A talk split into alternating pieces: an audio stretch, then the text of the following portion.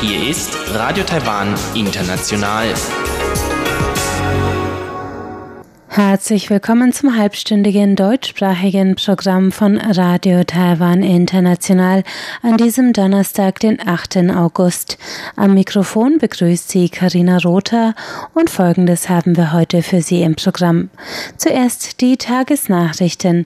Danach geht es weiter mit Aktuelles aus der Wirtschaft mit Frank Pewitz, heute im Gespräch mit Professor Thorsten Schütze über nachhaltige Architektur in Taiwan. Danach geht's weiter mit Rund um die Insel. Da ist Elon Huang heute noch einmal im Gespräch mit dem Professor und Verfassungsrichter Li Zhenshan. Nun zuerst die Tagesnachrichten.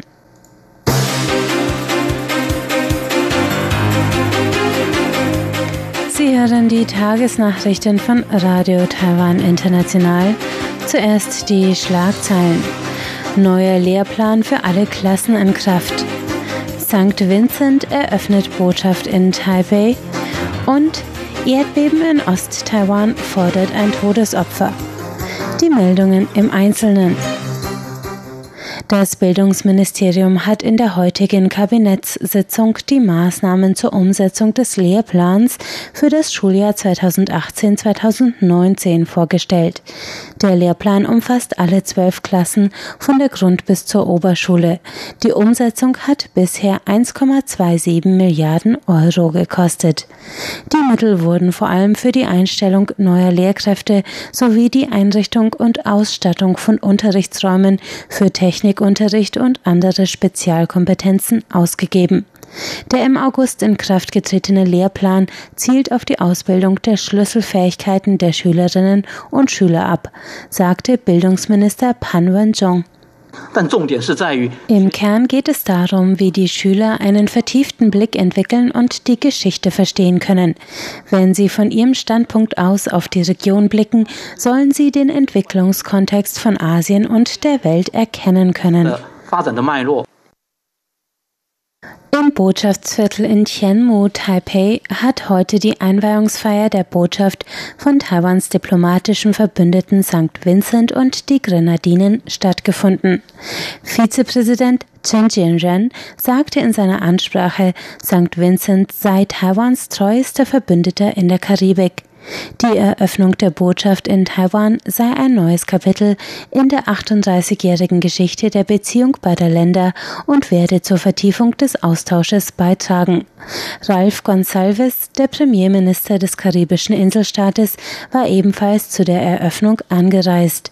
Gemeinsam mit der ersten Botschafterin von St. Vincent und den Grenadinen in Taiwan, Andrea Bowman, nahm er an den Einweihungsfeierlichkeiten teil. Mit der Eröffnung der Botschaft sind nun alle 17 verbündeten Staaten mit Botschaften in Taiwan vertreten. Ein Erdbeben der Stärke 6 auf der Richterskala hat heute Morgen um 5.28 Uhr den Nordosten Taiwans erschüttert und ein Todesopfer gefordert. Ein Nachbeben der Stärke 4,6 ereignete sich um 7.02 Uhr. Das Epizentrum des ersten Bebens lag ca. 36,5 Kilometer östlich vom Sitz der Kreisregierung des osttaiwanischen Landkreises Ilan in einer Tiefe von 22,5 Kilometer unter dem Meeresboden. Am stärksten war es in der Ortschaft Ota Ilan zu spüren, wo es mit sechs von sieben möglichen Punkten auf der Richterskala registriert wurde. Die Region Ilan registrierte das Erdbeben mit der Stärke 5 und in Hualien Taipei und Neu-Taipei in Nord- und Ost-Taiwan war es in der Stärke 4 zu spüren. Eine 60-jährige Frau im Stadtteil Zhonghe, Neu-Taipei, wurde von einem umfallenden Kleiderschrank getroffen und verstarb nach erfolglosen Wiederbelebungsversuchen im Krankenhaus. Der Zugbetrieb zwischen Ilan und Nanao an der Ostküste wurde kurzzeitig eingestellt. Es kam zu Verspätungen. Um 8.30 Uhr wurde der reguläre Bahnbetrieb wieder aufgenommen. Die Festlandkommission hat heute Chinas jüngsten Schritt zur Beschränkung des chinesisch-taiwanischen Kulturaustausches als autoritäres Verhalten bezeichnet. Der Vizevorsitzende der Kommission Chiu Joy-jung sagte, das gestern bekannt gewordene Teilnahmeverbot von chinesischen Filmschaffenden an den Golden Horse Awards beraube chinesische Künstler ihrer Rechte. Die im November in Taiwan stattfindenden Golden Horse Awards sind ein renommiertes Filmfest, das oft als die chinesischsprachigen Oscars bezeichnet wird. Pekings Verbot zeige, dass China bereit sei, den in über 30 Jahren geschaffenen wohlwollenden Austausch zwischen beiden Seiten für politische Zwecke zu opfern, so Chiu. Eine zweitägige APEC-Konferenz zur Optimierung der Gesundheitsversorgung ist heute in Taiwan eröffnet worden. Die von der Zentralverwaltung der Krankenversicherung des Gesundheitsministeriums abgehaltene Konferenz findet erstmalig in Taiwan statt. An der Konferenz mit dem Titel Förderung von Krankheiten und Gesundheitsmanagement durch Weitergabe medizinischer Informationen nehmen ca. 40 offizielle Gesandte aus 13 Staaten teil. Vertreten sind die USA, Kanada, Russland, Australien und mehrere Länder Süd- und Ostasiens. Es war Taiwans Einsatz eines Cloud-Systems in der medizinischen Behandlung, das auf der letztjährigen APEC-Konferenz das Interesse der Teilnehmerländer an Taiwans Erfahrungen geweckt hatte, so der Direktor der Zentralverwaltung der Krankenversicherung Li Bo-Jiang. Li erhofft sich von dem Gesundheitsdialog auch diplomatischen Zugang. Er sagte, das ist eine sehr gute Gelegenheit für Taiwan, sich mit der Welt zu vernetzen. Jedes Land wird Bericht erstatten und Taiwan wird seine Erfahrungen teilen. Dadurch wird der Austausch weiter verbessert. Viele internationale Teilnehmer sind Mitarbeiter der Gesundheitsministerien. Das ist für uns auch ein Erfolg. Die Philippinen haben bereits die Einrichtung einer Kooperationsplattform im Bereich Gesundheitswesen mit Taiwan angeregt, so Lee. Das Wetteramt hat heute wegen des nahenden Taifuns Lekima eine Landwarnung für zehn Landkreise ausgesprochen. Lekima zieht demnach von Donnerstagabend bis Freitagabend in nordöstlicher Richtung an Taiwan vorbei. Betroffen von der Landwarnung sind Taipei, Neu-Taipei, Geelong, Hsinchu und Taoyuan in Nord-Taiwan, Ilan und Hualien in Ost-Taiwan und Taichung und Miaoli in Mittel-Taiwan. Lekima wurde heute Vormittag zu einem starken Taifun hochgestuft. Laut Wetteramt bewegte sich Lekima um 18 Uhr taiwanischer Zeit mit einer Geschwindigkeit von 19 Kilometer pro Stunde in nordwestliche Richtung über das offene Meer, 390 Kilometer von Taipei entfernt. Es wird erwartet, dass sich das Auge des Taifuns morgen um 14 Uhr Taipei bis auf 180 Kilometer in nordöstliche Richtung nähern wird. Ab Donnerstagabend werden stark starke bis heftige Regenfälle in der Nord- und Osthälfte der Insel erwartet. Auch in Süd- und Zentral-Taiwan kommt es ab Freitag zu starken Regenfällen.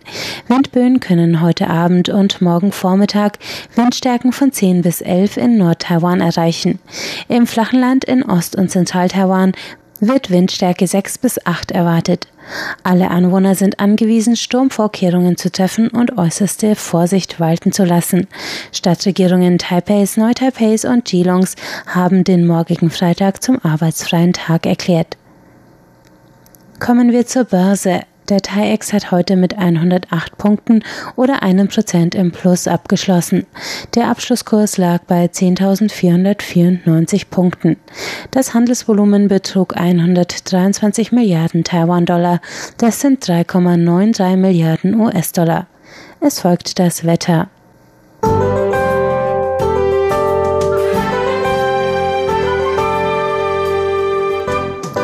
Taifun Likima sorgte heute Donnerstag für starke Regenfälle, die sich zum Nachmittag hin über die ganze Insel ausbreiteten. Die Werte lagen zwischen 27 und 31, im Westen der Insel bis zu 34 Grad. Taifun Likima bringt heftige Windböen im Norden und Osten des Landes, die zum Abend hin weiter zunehmen. Morgen Freitag wird der Taifun Taiwan in nordöstlicher Richtung passieren. Das sorgt für hohe Windgeschwindigkeiten entlang der Ostküste und in der Nordhälfte der Insel. Dort ebenfalls anhaltender Regen, der auch Süd- und Zentral-Taiwan betreffen kann. Die Temperaturen liegen zwischen 28 und 32 Grad. Nur in Taidong, Ost-Taiwan wird es bis zu 37 Grad warm.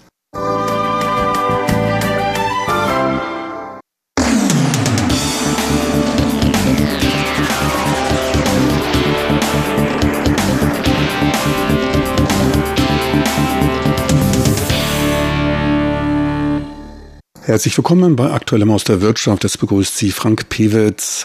Heute der zweite Teil des Interviews mit Professor Thorsten Schütze, der an der südkoreanischen SKK-Universität im Bereich Urbanisierung und nachhaltige Architektur lehrt. Dabei wird eine Gesamtbilanz aller bei der Errichtung und der Benutzung verbrauchten Ressourcen eines Gebäudes aufgestellt.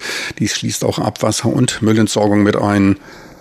Angestrebt wird in diesem Bereich die Konstruktion von ressourcenfreundlichen Gebäuden mit geringem Energieverbrauch, die wenig Einfluss auf die Umwelt nehmen, im Bestfalle mehr Energie produzieren, als in den Gebäuden verbraucht wird. Teils werden sie auch als Zero-Emissionshäuser benannt. Eine Schule in Berlin ist demnach als klimaneutral betitelt worden, weil sie ihr eigenes dezentrales Blockheizkraftwerk betreibt.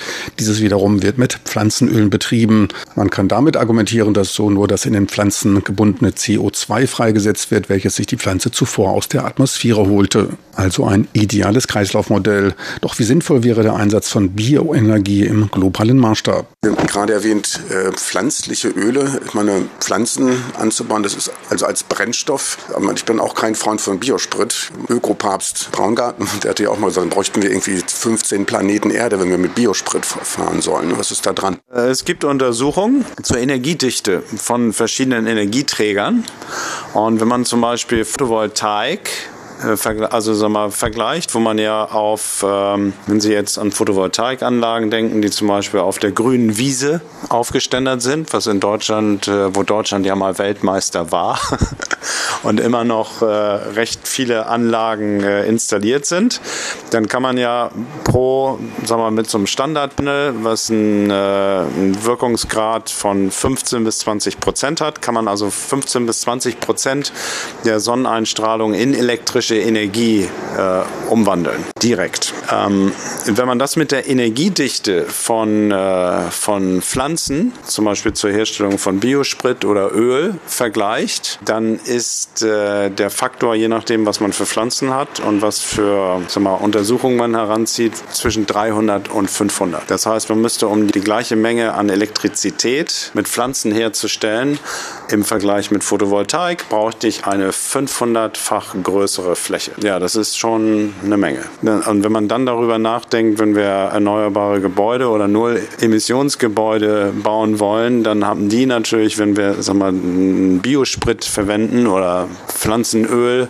dann ist sozusagen der Flächenbedarf außerhalb des Gebäudes sehr groß. Und äh, da macht das schon Sinn. Also Photovoltaik ist da schon, äh, wenn Sie mich fragen, die Technologie der Wahl und wird, ich sehe das auch in Zukunft als, als die Energiequelle der Zukunft. Vor allen Dingen aus architektonischer Sicht, weil Wind ist natürlich, hat eine noch höhere Energiedichte. Also von daher macht die Nutzung von Windenergie oder auch äh, Wellenenergie macht, macht Sinn.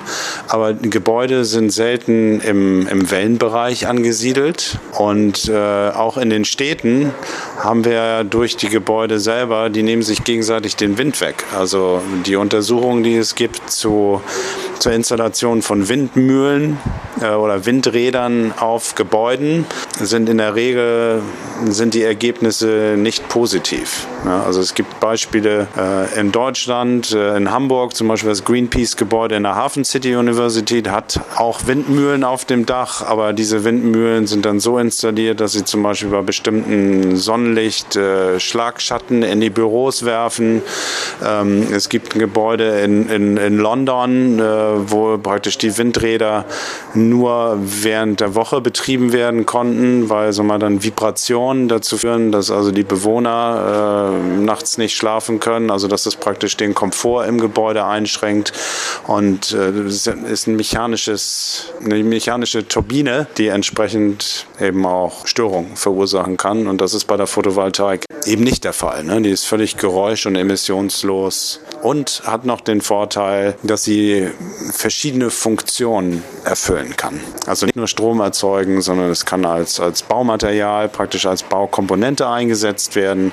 Es kann, äh, weil das ja praktisch ein Panel ist, kann es praktisch wie andere Baukomponenten als Fassaden oder Dachmaterial eingesetzt werden. Zum Thema Nullemissionen, ich hatte ja bereits erwähnt, Energie, Wasser. ein weiterer wichtiger Aspekt im Null, im ganzheitlichen Null-Emissionskonzept ist die Sanitärtechnologie, also praktisch organische Abfälle von Menschen, also praktisch was wir in, in die Toilette geben, äh, sowie aber auch Küchenabfälle. Und da den Kreislauf zu schließen, also praktisch eine, eine Kreislaufwirtschaft auch für diese Nährstoffströme zu schaffen. Nur zur Klarstellung, es geht nicht um die Nichtverwendung von Biosprit, sondern darum, dass Biosprit nur über eine Resteverwertung gewonnen werden sollte, wie es in Brasilien beim Zuckerrohranbau erfolgte. Organisches zur Gewinnung von Biosprit anzubauen macht keinen Sinn, da viel Fläche benötigt, aber wenig Energie gewonnen wird. Das Abholzen des Urwaldes in Indonesien zur Gewinnung von Palmöl ist sozusagen ökologischer Selbstmord. Kommen wir gleich auf taiwanische Zustände zu sprechen. Hier gibt es ja ein paar gut gemeinte Vorschläge, aber verbindlich ist überhaupt nicht.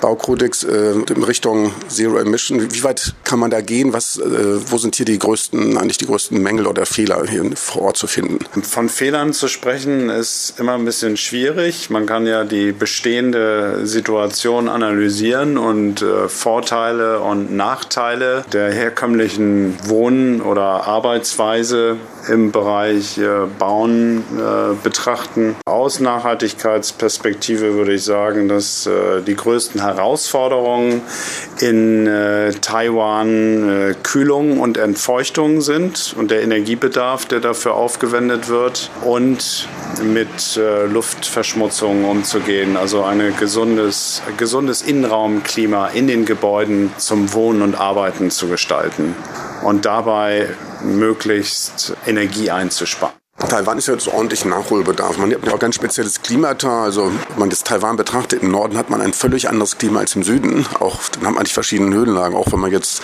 bleiben, aber kann ruhig bei der Westküste bleiben, da wohnen 90 Prozent der Leute. Ja.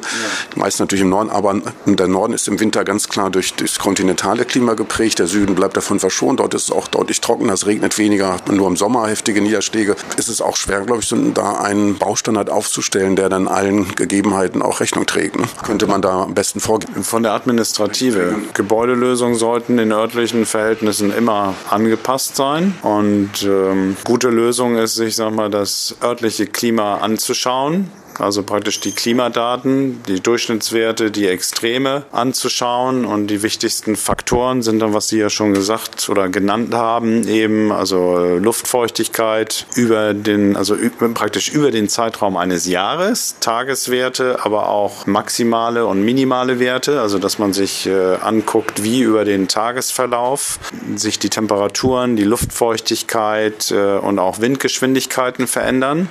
Und auf dieser Grundlage dann äh, die Gebäude anpassen. Und äh, heutzutage, also wir haben ja große Rechenkapazitäten, also praktisch Gebäudesimulationen sind dafür äh, das Mittel der Wahl. Also dass man praktisch einen, einen Gebäudeentwurf äh, in einem entsprechenden Programm dann simuliert. Also praktisch simuliert, was man für ein Innenraumklima hat und wie man dieses Innenraumklima dann mit der Hilfe von mal, ergänzender Kühlung oder Entfeuchten möglichst komfortabel gestaltet. Gibt ja so einige grüne Gebäude. Man gibt sich ja auch Mühe, man will ja auch in die, in die Recht, welches wäre hier das beste Beispiel in Taiwan? Das wäre da, also welches Gebäude würde da als vorbildhaft bezeichnet werden können? Oft wird ja hier die alte Bibliothek, die 81 gebaut, 1981 gebaute Bibliothek in Beitoda herangezogen, aber es ist, das Baumaterial kommt eigentlich alles aus dem Ausland, das ist ja dann auch nicht mehr der aktuelle Stand. Waren ja auch schon vor Ort in Tainan, soll es ja auch was geben. Was könnte man hier in Taiwan also halt an interessanten Gebäuden da nennen? Es gibt ein, äh, ein Buch, was auch von einem deutschen Autor verfasst worden ist, The World Greenest Buildings, also die, die grünsten Gebäude der Welt. Und da ist auch ein Gebäude aus Taiwan äh, vertreten in diesem Buch. Dabei handelt es sich um, um eine Schule in, in Tainan. Ja, bei dem Gebäude handelt es sich um die Magic School of Green Technology, also die magische Schule der grünen Technologie, äh, die ganz viele sag mal, Merkmale von sogenannten nachhaltigen Gebäude vereint. Also dort gibt es ganz viele verschiedene Ansätze von passiver Lüftung, die durch Solarenergie ähm, angetrieben wird, Gründächer, Regenwasserrückhalt, um nur einige zu nennen. Sie hörten Professor Thorsten Schütze in Aktuell aus der Wirtschaft zum Thema nachhaltige Architektur. Am Mikrofon verabschiede sich von Ihnen Frank Piewitz.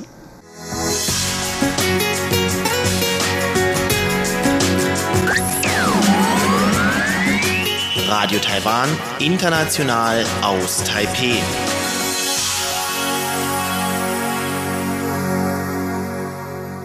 Weiter geht es mit rund um die Insel. Da ist Elon Huang heute noch einmal im Gespräch mit dem Verfassungsrichter Li Jinshan über die Frage, wie das deutsche Justizsystem Taiwans Justizsystem beeinflusst hat. Der Professor verrät außerdem, warum er auch heute noch taiwanischen Jurastudenten raten würde, in Deutschland zu studieren. Herzlich willkommen zu der heutigen Ausgabe von Rund um die Insel. Heute geht es weiter mit meinem Gespräch mit dem ehemaligen Verfassungsrichter Professor Shan Li. Ich muss zugeben, dass mir der volle Umfang seines Einflusses auf die taiwanische Justiz bzw. die besondere Situation, in der er tätig war, erst im Laufe des Gespräches bewusst wurde. Ursprünglich hatte ich Professor Lee eingeladen aufgrund seiner Tätigkeit als Verfassungsrichter und seines Wissens über das taiwanische und deutsche Justizsystem, um von ihm mehr über den tatsächlich vorhandenen deutschen Einfluss auf das taiwanische Justizsystem zu erfahren. Doch im Laufe des Gespräches wurde mir klar, dass auch Professor Lee und auch seine Kollegen, die in dieser Zeit tätig waren, selbst einen großen Einfluss auf das taiwanische Justizsystem, das taiwanische Rechtsverständnis hatten. Denn Professor Lee kehrte in den 1980er Jahren nach Taiwan zurück, eine Zeit des Umbruchs in Taiwan. 1987 wurde das Kriegsrecht aufgehoben, einer der Faktoren, dass sich Taiwan bzw. die Republik China von einer Diktatur mit einer bis dahin aufgehobenen demokratischen Verfassung zu einer vollständigen Demokratie entwickeln konnte, wie Taiwan es heute ist. Das heißt, auch das Rechtsverständnis musste sich verändern und Professor Lee gehörte als Juradozent und Verfassungsrichter zu den Personen, die dieses Rechtsverständnis beeinflussten. Basierend auch auf den eigenen Erfahrungen während seines Studiums in Deutschland, die seine Denkweise sehr stark beeinflusst haben. Heute möchte ich zunächst noch etwas mehr über den deutschen Einfluss auf die taiwanische Justiz wissen, beziehungsweise die der Republik China. Die für Taiwan geltende Verfassung nimmt sich die Weimarer Verfassung als Vorbild. Sowohl, sowohl formal als auch inhaltlich. Das ist etwas in 1947. Ja.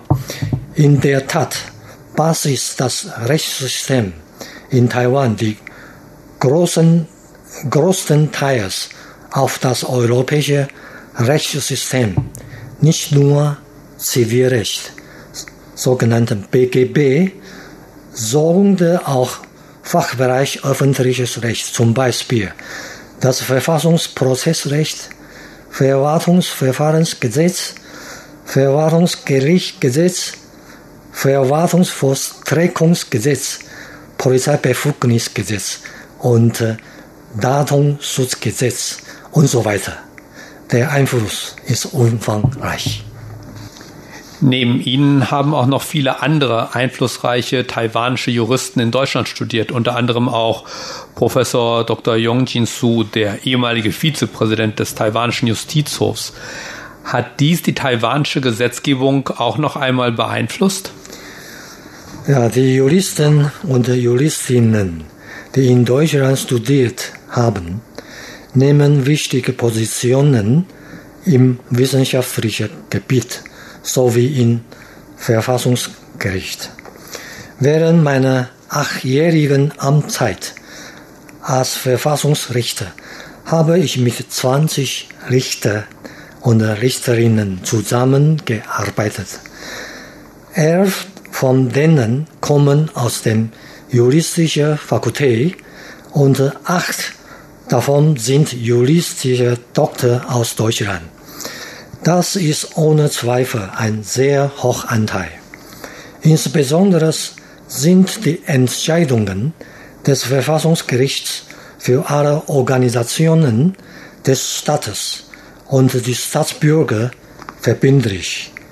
Dies erklärt, wie stark das, Re das deutsche Recht das taiwanesische äh, Rechtstheorie bzw. Rechtswirklichkeit äh, prägt.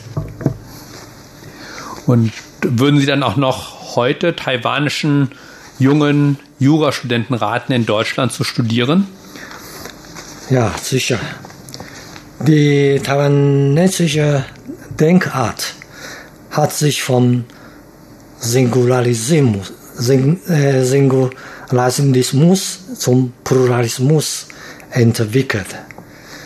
In der Globalisierungszeit ist Auslandsstudium nicht nur zugunsten Berufslaufbahns oder nur, ein Bedarf der äh, Selbstverbesserung, sondern auf einen Beitrag der Wertentwicklung der taiwanesischen diplomatische Beziehungserweiterung und des Friedens durch grenzüberschneidenden Begegnung und Verständigung. Aus diesem Grund ermutige ich junge Leute dazu, nach Ausland zu gehen, nicht nur zu reisen, sondern zu studieren oder arbeiten. Für Juristen und Juristerinnen ist das international hoch angesehene Deutschland sicherlich eine gute Wahl vom Studierort. Sowohl der finanzielle Aspekt als auch die Möglichkeit zur Selbstverbesserung, zur Vertiefung Fachkenntnis und zur praktischen Anwendung des gelernten Wissens nach der Rückkehr sprechen dafür. Jura in Deutschland zu studieren ist begrüßenswert.